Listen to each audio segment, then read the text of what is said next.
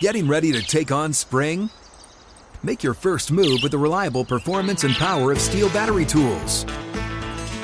From hedge trimmers and mowers to string trimmers and more, right now you can save $50 on select battery tool sets. Real STIHL. Offer valid on select AK system sets through June 16, 2024. See participating retailer for details.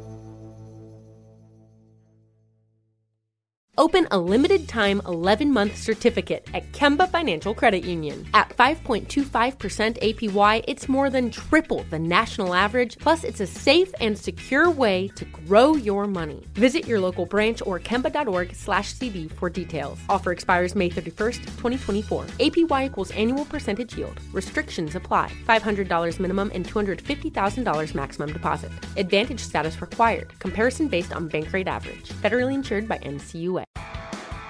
The ball's got to get to Freiermuth, Johnson, and Pickens. It's that simple. This is Savran on Steelers. Hello to everyone in Steelers Nation, and welcome to the Savran on Steelers podcast. I'm your host, Stan Savran, and we post up here on Steelers.com twice weekly. So we hope if you enjoy the Steelers content we bring you, that uh, you'll tell your friends, neighbors, relatives, your pets, anybody uh, to tune in to go to Steelers.com and listen to our podcast. The Steelers coming off um, a win. I wouldn't use the adjective impressive, but it did represent a step in the right direction. How far have they traveled in a positive nature? Well, it's a long way back from being two and six. It's going to take a while to reach a level of equilibrium. So, for the time being, a win is a win is a win even though there were certainly flaws in the win. Let's take a look at a couple of, of different elements of, of the, the game on Sunday against the New Orleans Saints. And any remarks that I'm going to make are prefaced with the understanding that the New Orleans Saints aren't a very good football team. They are 3 and 7, and as Bill Parcells said, you are what your record says you are. But then again, I would imagine in New Orleans are saying, how could you look so poor against a team like the Steelers that were 2 and 6? So, turnabout is fair play. Two not very good teams at this point of the season playing each other. But I think we have to look at development for the Steelers. Where indeed are they headed? Let's start with Kenny Pickett. I thought that early on in the game, really for most of the first half, he looked very tentative to me having a chance to be at the game and sitting high up in the press box, you're able to see what you're not able to see on TV plays developing, who's open, who's not. Uh, and I thought that there were plays to be made had he pulled the trigger more decisively. I don't think that he did that on Sunday. I think he got better as the game went along. I thought he definitely got better as the game progressed throughout the 60 minutes of play. But that's what you expect from a young quarterback. It's what you expect from a rookie quarterback. When you look at the quarterbacks, even those drafted yeah, last year, just in their second year, they're still going through growing pains. It takes time. And this is what, once the Steelers made the commitment to Kenny Pickett, they've got to stay with that, and they've got to suffer, suffer, if you will, the slings and arrows of what you get with a rookie quarterback. I think on a more positive note, the running game was much more at a level where they wanted to be, where they needed to be. The biggest thing for me about the running game was is that if you take away the eight carries that Kenny Pickett had, they had more runs than they did passes. In today's NFL, maybe that's unrealistic to expect that or want that every week.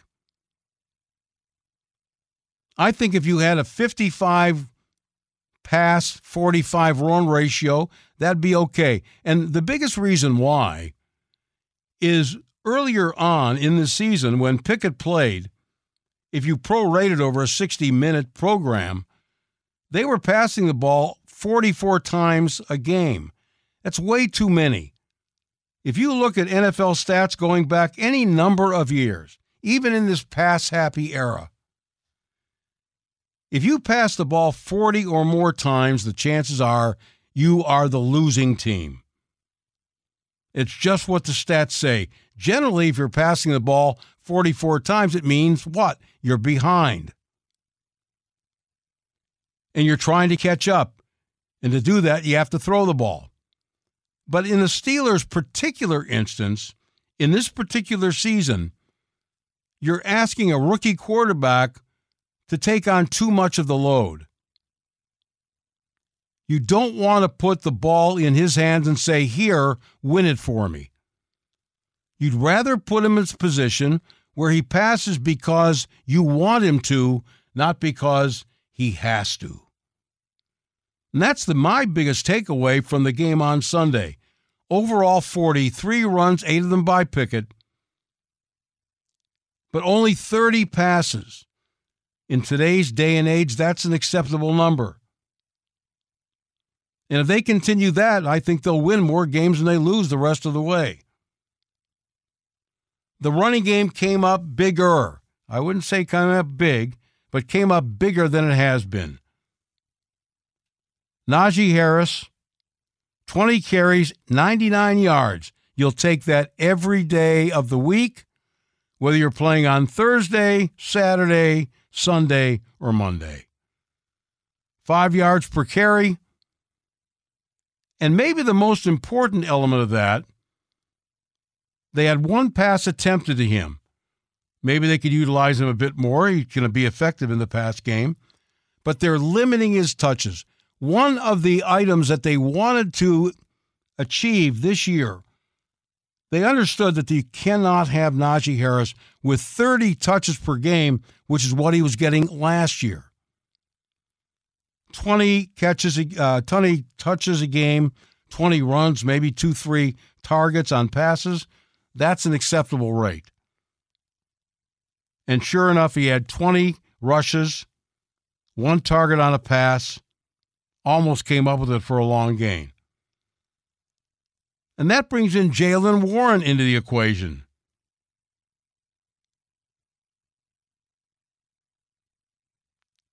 Nine carries, 40 yards, 4.1 per carry. And maybe more importantly, two pass receptions for 23 yards. He got a third of the touches among running backs in the ball game. That's exactly what I'd like to see.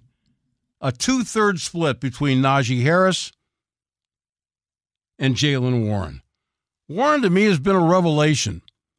Initially, I think we all thought he was a guy who was a better version of Benny Snell, meaning an inside guy, a strong runner, who, when he saw the hole, would hit it and hit it decisively and quickly. But what I saw from Jaylen Warren yesterday was a back who had much better speed than I thought he had. He got outside a couple of runs, he got outside on a couple of screen passes. This is a welcome addition. It makes you wonder how he went undrafted. Well, I'll answer my own question. NFL scouts look at a kid coming out of college and say, well, he's too small, he's too short, but Jaylen Warren showed he's a strong runner at whatever size he is. And the fact that he can now catch a screen pass, catch a swing pass, catch a pass out in the flat, and has the speed to get outside as he did on that one 23 yarder to set up a field goal. He adds something through his individual performance, but also because they can trust him now, limits the amount of touches. And another significant factor in that regard was Najee Harris saying after the game that he understands that a guy like Jaylen Warren can make him, meaning Harris, better because he's not paying, paying and taking the pounding that he was receiving in past years. The kicking game, well, they'll have to get Matthew Wright right, if you will, because Boswell, Chris Boswell, has to miss at least the next two games. The defense was outstanding, again, taking into account that the Saints aren't very good in their current state. Andy Dalton is a backup. They were missing three starting offensive linemen. They're missing their best wide receiver in Michael Thomas. But still, you get an idea of what this defense could be with J, uh, TJ Watt back now. They played without Myles Jack. Let's not forget that. Alex Highsmith is developing into a, now he's not a TJ Watt, but maybe he becomes a LaMarr Woodley playing on the other side of a James Harrison. And of course, we don't know when we'll see Minkah Fitzpatrick again, but we saw the effect that, that Damontae Kazee can have, and I thought Levi Wallace had his best game as a Steeler. The Steelers and Mike Tomlin thought this defense could be a dominant defense. Maybe we're beginning to see the root elements of that. Time of possession 39 minutes to 21. They allowed the Saints, again, limited, but they limited them to a mere 10 first downs. That's winning football. So have they taken a step out of the woods? Mike Prisuta is on the DV Morning Show. He's also on the Steelers Radio Network pregame show. And Mike joins us now on Savran on Steelers. And Mike, do you think the Steelers made a giant stride out of the woods that they've been in? I did, and I, I see it that way fully, uh, understanding that the Saints are not very good and they are profoundly injured. And the schedule was set up totally in the Steelers' favor with New Orleans having to play on Monday night and then go on the road. But sometimes that's what happens in the NFL. All you can do is play who you're playing, and I think they dominated that game. Now that it was still tied up uh, until early in the fourth quarter, is on the Steelers for not taking more advantage of the opportunities they had. But uh, the two biggest things uh, they were looking for, uh, making plays on the ball defensively. They were able to do that twice via interceptions and getting some splash out of the offense. And I think it was six plays of uh, more than 21 yards, which isn't all that much for most teams, Stan, but hey, it was bonanza for the Steelers in that offense. Right, based on what we've seen up until this point. Uh, how would uh, I thought, and we discussed this a bit earlier, that Kenny Pickett looked very tentative early in the game, um, Trubisky like uh, in his first couple games, um, and that there were plays to be made. But overall, how, how would you evaluate his play? I, I was encouraged that he was trying to make more plays, and they they have to make more. He's got to get better. I agree with the tentative assessment, but I think one thing he's done a really good job of ever since he started playing is using his legs when applicable, and that's got to continue. And he talked about that afterward. He had a really productive day running the football and you know some timely chain moving gains. Uh, the one-on-one that he hit uh, with Diontae Johnson late third quarter was critical because the game was still tied. Then they were on that long drive that led to a field goal. But I I did see him trying more slants over the middle, yeah, uh, more deeper shots, throwing the ball into the end zone. He even threw one to Pat Freiermuth when Freiermuth was in double coverage, and I almost wanted to stand up and applaud because there's no rule against that, and it, it wound up as an incompletion. But uh, at least they know now. I think particularly this was emphasized with the trade of Chase Claypool. The ball's got to get to Freiermuth, Johnson, and Pickens. Hey guys, this is Matt Jones, Drew Franklin from the Fade This podcast. We got a great episode coming up. Picks in all the sports, football, basketball, we do them all. But here's a preview of this week's episode. Do you think it's more embarrassing to dye your hair or to have hair plugs? I don't think either are embarrassing if you're not trying to conceal it and act like you didn't. Okay. So you think if you just come out and go, I got hair plugs. Yeah, like check out these hair. Pl- I mean, don't just walk around, hey, tapping, hey, hey, stranger. I don't want you thinking this is natural, you know. But I mean, do you, you to do that with everyone you meet? Try to act like they, uh, you know what I mean? Yeah, but I mean, like, like John Cena got it. You know, when John Cena came back to wrestling, he had a bald spot, and now he doesn't. Mm-hmm. You think he should be required in all interviews to say, "Look, by the way, I covered up my bald spot"? Yeah, I guess it's weird. I mean, you don't wear a sign or like put a sign in your yard, but all right. So what about toupees? Those are the most obvious. I but let's like. say you're like Bill Self and you can get it to where it looks good. His is magical. I don't even know if his is a toupee. It is. I think he went into the future and had a procedure we haven't even discovered yet. And this episode was brought to you in partnership with DraftKings. To hear more, listen and subscribe to Fade This on iHeartRadio or wherever you listen to podcasts. It's that simple. And uh, this, the quicker everybody figures that out, the better, particularly Kenny Pickett. Yeah, when I saw, especially the three slants, one to Diontae, one to Pickens, and another one to Diontae Johnson, there was a PI on the play. Had the guy not tackled him, that was 58 yard touchdown pass. And I thought, let me check the rule book. I thought there was a rule against throwing slant passes where the receiver actually catches the ball um, in in, uh, in, in stride. Um, the running game very solid yesterday. Uh, and I thought one of the significant elements came post game. Um, I don't know if you were able to uh, interview uh, Najee Harris, but he was, and I don't want to use the word resigned, but he was accepting of the fact that using Jaylen Warren could actually make him better. One of the things they wanted to do was to, I don't want to say limit his touches, but reduce his touches. And Warren now gives them the opportunity to do that. And it was on display yesterday. Yeah, I don't think he's been, uh, I don't think Harris has been opposed to that uh, since the start uh, of the process way back in the spring. They, they know that he touched the ball too many times last year and it, it's just not sustainable. And Harris was talking about that. I, recall specifically reporting day out at St. Vincent College where he said he would love to have another running back take some of the load off. Uh, I thought a lot of people got a little out of hand. Uh, a with the criticism of Harris, and B with uh, the notion that while Jaylen Warren should be the number one guy, Jaylen Warren's one of the few things that's gone right this season in that he is exactly who they were looking for.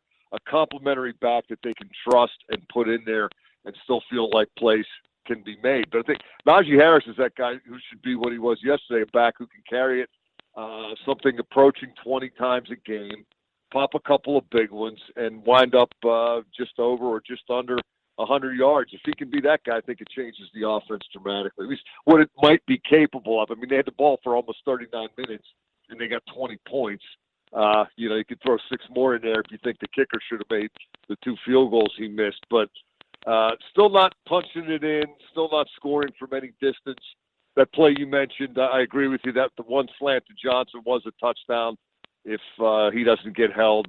So, hey, they almost had a splash play from distance, Stan, but they still have that longest touchdown of the year, eight yards thing hanging around their necks. Yeah, absolutely. Worse than the NFL. Are you? I, I admit I was caught by surprise. Now you were at camp um, every day, and you saw the training camp uh, uh, sessions and stuff. Um, I am really surprised by Warren's speed to the outside. You know, initially we thought, all right, he's a guy who takes the handoff, hits the hole very quickly, uh, a better version of Benny Snell. But he showed some speed yesterday. I had no idea that he had. Yeah, he's a pretty good player, and he's been he has been showing that. Uh, I can remember since we brought up camp. Uh, Mike Tomlin said he first noticed him in backs on backers when he wouldn't uh, back down in that drill. He was very aggressive and attacking in that drill. He wanted the contact. And, uh, Tomlin said that's how you get noticed if you're you know a nobody from nowhere. I'm, that's my words, not Tomlin's, but uh, that's how an undrafted rookie can start uh, taking steps toward being more than that. And uh, I have no problems with Jaylen Warren. I just when you got a number one pick with Najee Harris pedigree, that's the guy I want playing more. Now, uh, the more they convert, the more they possess the ball, the the more plays they run, then there's more to divide up, and everybody gets fed. But uh, I, I still think yesterday was, you know, a definite step in the right direction for Najee Harris. But there's a lot more meat on that bone, and they have to, uh, to use a, a favorite Tomlinism, look under every rock for the answer to why he hasn't been a really effective running back this season. We understand that the Saints were injured, a lot of that on the offensive line, but on defense, and they've had their issues in the secondary with Marshon Lattimore not there. Uh, but their front seven is usually, you know, pretty active and uh, and very deep. Um, the offensive line does it continue to get better even after the Eagles game? I mean, nobody got better; everybody got worse. But the, how, how big of a, a fact was the offensive line in your view yesterday, despite the fact that Pickett was sacked six times? I put a lot of that on him. Yeah, I would agree with you. On some of that uh, tentative play that you were referencing a moment ago. Uh, I think the offensive line was better.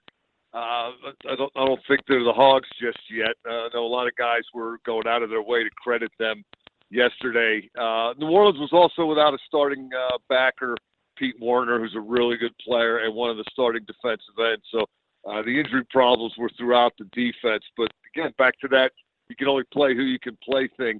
Uh, they really controlled that game, Stan. The offensive line had a lot to do with that. When you have the ball for 39 minutes and 56 seconds, or 38, 56, whatever it was, that should be a blowout game. Uh, that it was, you know, still tied early in the fourth quarter is on the Steelers. But uh, hey, they found a way to get it done. They put it away. Uh, the, fourth quarter couldn't have worked out any better. Uh, turnover, stop on downs, turnover, ten points, and then the offense able to grind out the last 423 of the game or whatever it was. Um, they checked a lot of boxes. Uh, you know, they didn't do it against the Buffalo Bills, but small steps in the right direction, I think. Speaking of which, uh, maybe a big step. Um, is this a view of what this defense could be? I mean, T.J. Watt came back; he, may, he had an impact. Uh, but when you stop and think about getting Minkah back, and you stop and think about, and, and by the way, I thought Levi Wallace, aside from the interception, had himself a hell of a game yesterday. When they get William Jackson, uh, William Jackson the third back with Minkah back at some point, if not this week, then the week after, um, is this an idea of what Tomlin thought uh, a dominant defense this could be? Yeah, I mean, it's hard to ignore the obvious, right? We we've seen T.J. Watt out there twice, and they've been dominant. And when he hasn't played, they haven't been very good. And i'm I, it continues to amaze me the impact Watt has when he's not there and when he's there. Yesterday, uh, he was more uh, just a kind of a presence out there, and he didn't blow up the stat sheet or wreck the game or anything like that. But boy, the attention the Saints paid to him was profound, Stan. I mean, they were uh, throwing tight ends at him and running backs and guard tackle double teams, and it freed up the other guys. Uh, you know, one of my favorite uh, revelations after the game was Cam Heyward talking about what ended up to be a 14-yard run by Alvin Kamara Watt came in off the edge unblocked, and he blasted into Taysom Hill, who, unfortunately for Watt, had just handed the ball off to Kamara. But as Cam explained it afterward, you know, Taysom, Taysom Hill has that gadget play uh, capability. Watt's assignment on the play was to take him out, and he did. And you know, you go back to that defensive cliche of everybody do their one eleventh and it should work, and uh, don't don't try to do too much, don't get out of your gap, all that stuff they, played it pretty much by the numbers yesterday. And again, New Orleans offensive line is injury ravaged, don't have their best receiver. Oh well.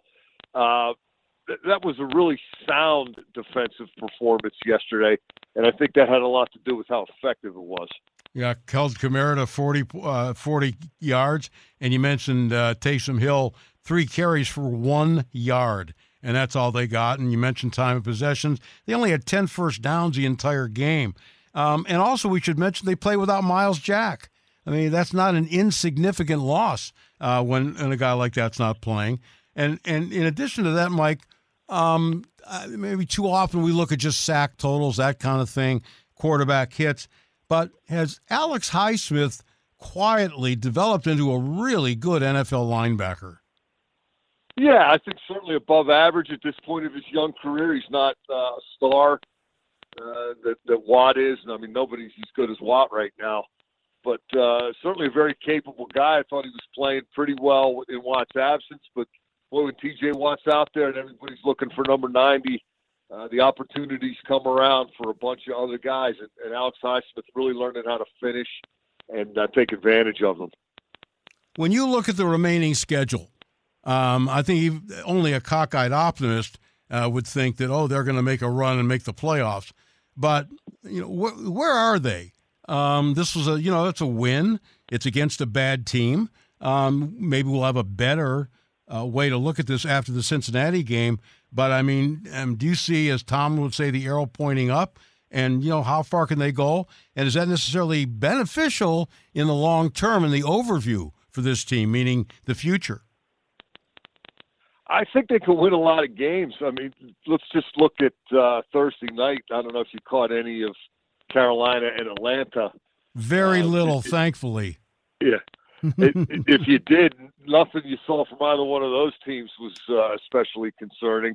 Uh, I watched uh, the tail end of uh, probably the last quarter and a half of the Raiders and the Colts yesterday while you guys were doing the post game show. Uh, didn't see anything there that doesn't look beatable. That's four opponents that uh, you're going to play, and then you got four division games, which you know those usually are battles in the AFC North. The records are, are less significant than uh, the familiarity and the rivalry nature of it. I mean, I could see them going five and three uh, in the last eight games. I don't think that'll get them anywhere except to eight and nine. But uh, you know, I, I'm more concerned with the development of the team at this point than I would be draft positioning, and I think there's no better way to uh, identify development than uh, things that happen that lead to victory. So, uh, you know, my advice would be try to win as many as you can. I know a lot of people want to see them get as high a pick as they possibly can, but uh, it is possible to find really good players when you're not drafted in the top ten. You just have to be pretty good at drafting and root against the Bears and make sure that second and round. root against the Bears. There yeah, you go. That's- kind of fun to do anyway. Well, the, the good news here is it's highly unlikely that that uh, the last game of the year against the Browns will be uh, pushed into a, t- a nighttime slot uh, with both teams sitting there three and six. That's what I'm looking at. Stan, I think they'd flex them out of Monday night in Indy if they could. Oh, I- no doubt. I guess, I guess that comes in next year uh, that they'll have that option. Uh, I'm not 100 percent sure about that, but uh, yeah, I think the Cleveland Pittsburgh game will be played in uh, relative anonymity uh, in uh, early January. That that should be just a wonderful atmosphere and environment. Uh, Oh. January 8th or whatever it is. Uh, probably be played in front of you know. 30,000 or so loyalists and uh, a couple of teams whose level of interest might be uh, iffy. Thanks to Mike Prisuta of the DV Morning Show and the Steelers Radio Network for joining us, giving us his insights. Again, the Steelers uh, podcast, Savran on Steelers, available to you twice weekly, two new episodes each week. Glad you found us. A reminder that you can listen to me each day on Savran on Sports on ESPN Pittsburgh. That's 970 a.m. But if you're out of the market, you can easily get that by downloading the iHeartMedia app. It's free, and you can get all kinds of Steelers programming on there. Thanks for joining us today on Savran on Steelers podcast on thesteelers.com. That's where you can get that. We appreciate your listenership, and we'll talk to you again next time. Savran on Steelers. Thanks for listening. Open a limited time 11 month certificate at Kemba Financial Credit Union. At 5.25% APY, it's more than triple the national average, plus, it's a safe and secure way to grow your money. Visit your local branch or kemba.org slash CD for details. Offer expires May 31st, 2024. APY equals annual percentage yield. Restrictions apply. $500 minimum and $250,000 maximum deposit. Advantage status required. Comparison based on bank rate average. Federally insured by NCUA. Hey guys, back at the playground again, huh? Yep. You know what this playground could use? A wine country. Heck yeah, and some waves so we could go surfing. oh Ah, love that. A redwood forest would be cool. I'm in. Ah, ski slopes. Let's do it. Um, can a girl go shopping? Yeah, baby. Wait! Did we just invent California? Discover why California is the ultimate playground at visitcalifornia.com.